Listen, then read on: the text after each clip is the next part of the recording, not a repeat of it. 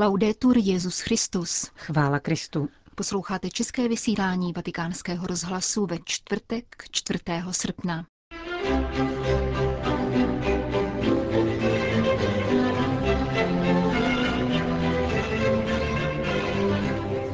Papež František přijal na audienci účastníky generální kapituly Dominikánů. A odpolední cesta Petrova nástupce do Asízy na připomínku 8. výročí vyhlášení porcií polových odpustků. To jsou hlavní témata našeho dnešního pořadu, kterým provázejí Jena Gruberová a Johana Bronková. Zprávy vatikánského rozhlasu. Vatikán. Dnešní den bychom mohli nadepsat jako jezuita mezi řeholními bratry. Dnes ráno s vámi a později v Asízi s Františkány. Tak přivítal papež František na audienci účastníky generální kapituly Dominikánů, která probíhá v červenci a v srpnu v Boloni pod vedením generálního představeného otce Bruna Kadore. Jak i hned připomněl svatý otec, letošní rok má pro dominikánskou rodinu zvláštní význam, neboť slaví osmisté výročí založení řádu. Jubilejní rok řádu kazatelů byl zahájen společně se svatým rokem milosrdenství.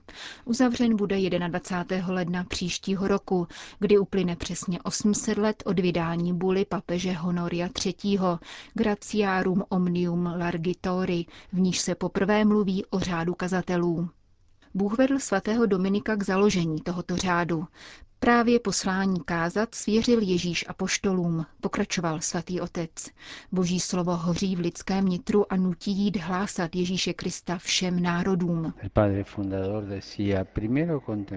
Otec zakladatel řekl nejprve kontemplovat a potom učit. Nechat se evangelizovat Bohem, abychom mohli jít evangelizovat. Bez silného osobního spojení s ním může být kázání sebe dokonalejší a sebe motivovanější, ba i obdivuhodné, avšak nedotkne se srdce, o jehož změnu jde. Vážné a vytrvalé studium teologických otázek je stejně neopominutelné jako všechno to, co nás přibližuje realitě a naslouchání božímu lidu. Kazatel je ten, kdo kontempluje boží slovo, ale také lid, který doufá v pochopení. Papež připomněl, že předávání víry vyžaduje svědectví, učitele věrné pravdě a odvážné svědky Evangelia. Svědek stělesňuje učení, činí ho hmatatelným, k pravdě přidává radost Evangelia, plynoucí z toho, že jsme Bohem milováni, že jsme předmětem jeho nekonečného milosrdenství, zdůraznil František. Když se rozhlédneme kolem sebe, zjistíme, že muži a ženy dneška žízní po Bohu.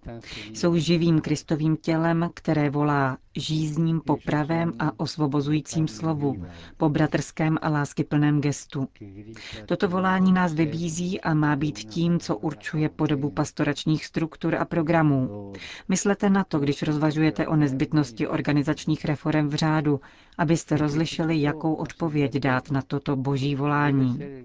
Čím více vycházíme utěšit žízeň druhých, tím více budeme kazateli pravdy, této pravdy hlásané láskou a milosedenstvím, o níž mluví svatá Kateřina Sienská. Setkání s živým Kristovým tělem nás evangelizuje, Objevujeme tak znovu nadšení z toho, že jsme kazateli a svědky jeho lásky a osvobozujeme se od dnes velmi aktuálního nebezpečného pokušení gnosticismu. Na závěr papež František vyjádřil vděčnost za dary, kterých se řádu a církvi od pána dostalo. Povzbudil Dominikány k radostnému následování charizmatu inspirovaného svatým Dominikem, jak ji žili mnozí svědci dominikánské rodiny.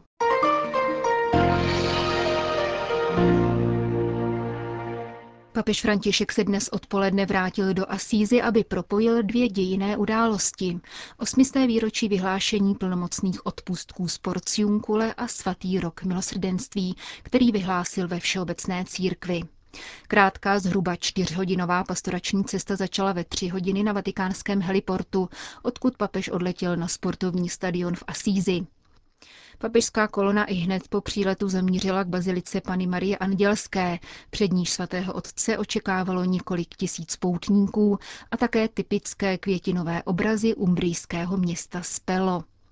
Rovněž uvnitř baziliky pozdravil římský biskup zástupy věřících a prošel svatou branou malého kostelíka Porciuncule, kterou před osmisty lety jeho jmenovec otevřel všem poutníkům. Prameny vyprávějí, že jedné noci roku 1216 se František modlil v Porciunkuli, když tu náhle spatřil proud světla a nad oltářem se mu ukázal Kristus se svou matkou, obklopeni zástupy andělů. Tázali se ho, co si přeje pro spásu duší. František na to odpověděl, prosím, aby se všem, kdo kajícně a po spovědi přijdou navštívit tento kostel, dostalo velkého a velkorysého odpuštění a úplného prominutí všech vin. Uslyšel na to slova souhlasu, avšak pod podmínkou, že požádá o vyhlášení těchto odpustků papeže. Honorius III. žádost vyslyšel a 2. srpna roku 1216 za přítomnosti sedmi umbrijských biskupů František před schromážděnými lidmi pronesl slavnou větu. Bratři moji, chci vás všechny poslat do ráje. Po dlouhé chvíli osobní modlitby v kapli Porciuncule nastal veřejný okamžik, Petrův nástupce rozjímal nad evangeliem, které podává Petrův dialog s Ježíšem, uvozený apoštolovou otázkou Pane, kolikrát mám odpustit svému bratru, když se proti mně prohřeší? Rád bych dnes, drazí bratři a sestry, především připomenul slova, která svatý František podle starobylé tradice pronesl právě zde, před veškerým lidem a biskupy. Chci vás všechny poslat do ráje. Co krásnějšího mohl prostáček z Asízy žádat, než dar spásy, věčného života s Bohem a radosti bez konce, které nám Ježíš získal svou smrtí a vzkříšením. Co jiného je ostatně ráj, než ono tajemství lásky, které nás provždy spojuje s Bohem, abychom jej mohli do nekonečna nazírat. Církev od jak živa vyznává tuto víru, když prohlašuje, že věří ve společenství svatých. V životě víry nejsme nikdy sami, Dělají nám společnost svatí i blahoslavení a také naši drazí, kteří prostě a radostně prožívali svou víru a svědčili o ní svým životem. Existuje tu neviditelná, avšak nikoli méně reálná vazba, která z nás účinkem jediného křtu vytváří jedno tělo, oživované jen jedním duchem. Svatý František, když žádal papeže Honoria III. o dar odpustku pro poutníky přicházející do Porciunkule, měl možná na mysli tato Ježíšova slova učedníkům. V domě mého otce je mnoho příbytků. Kdyby nebylo, řekl bych vám, že vám odcházím připravit místo. A když odejdu a připravím vám místo, zase přijdu a vezmu si vás k sobě, abyste i vy byli tam, kde jsem já. Cesta odpuštění je zajisté hlavní cestou, po které dojdeme k onomu místu v ráji. Odpouštět je těžké. Zamysleme se nad tím, co nás to stojí, když máme někomu odpustit. Zde v Porcium kulik nám vše promlouvá o odpuštění. Jakým velkým darem nás pán obdařil, když nás naučil odpouštět, anebo alespoň mít vůli k odpuštění, abychom se tak rukama dotýkali Otcova milosrdenství. Před chvílí jsme vyslechli podobenství, jehož prostřednictvím nás Ježíš učí odpouštět. Proč bychom měli odpustit člověku, který nám ublížil? Protože ještě předtím bylo odpuštěno nám, a to nekonečně víc. Mezi námi zde není nikdo, komu nebylo odpuštěno. Každý, ať se nyní zamyslí, zamysleme se v tichu nad tím, co špatného jsme udělali a jak nám pán odpustil. Právě toto nám říká ono podobenství. Jako Bůh odpouští nám, máme také my odpouštět tomu, kdo nám škodí. Je to odpouštějící pohlazení, odpouštějící srdce. Srdce, které odpouští, hladí. Jak vzdálená jsou takovému gestu slova to mi zaplatíš. Odpuštění je něco zcela jiného. Přesně tak jako v modlitbě odčenáš, kterou nás Ježíš naučil a kde vyslovujeme odpusť nám naše viny, jakož i my odpouštíme našim viníkům. Viny jsou naše hříchy před Bohem. Naši viníci jsou lidé, kterým také my máme odpustit. Každý z nás by mohl být onen služebník z podobenství, který musí zaplatit velký dluh, avšak tak velký, že by jej nikdy nemohl splatit. Také my, když ve spovědnici poklekáme před knězem, opakujeme totéž gesto jako služebník a říkáme, pane, měj se mnou strpení. Zamysleli jste se někdy nad boží trpělivostí? Bůh má s námi trpělivost. Dobře totiž víme, že máme mnohé nedostatky a často upadáme do stejných hříchů. A přesto nám Bůh stále neúnavně nabízí své odpuštění pokaždé, když o něj požádáme. Je to úplné, naprosté odpuštění, kterým nám dává jistotu, že s námi má slitování a nepřestane nás milovat, navzdory tomu, že můžeme opětovně upadnout do stejných hříchů. Stejně jako pán z onoho podobenství se Bůh smilovává. Má s námi soucit spojený s něhou. Je to výraz, který označuje jeho milosedenství vůči nám. Náš otec se v skutku smilovává pokaždé, když činíme pokání. Posílá nás domů s klidným a jasným srdcem a říká nám, že nám vše prominul a odpustil. Boží odpuštění nezná hranic, přesahuje jakoukoliv naši představivost a dospívá ke kterémukoliv člověku, který vnitru srdce uzná, že pochybil a chce se vrátit k Bohu.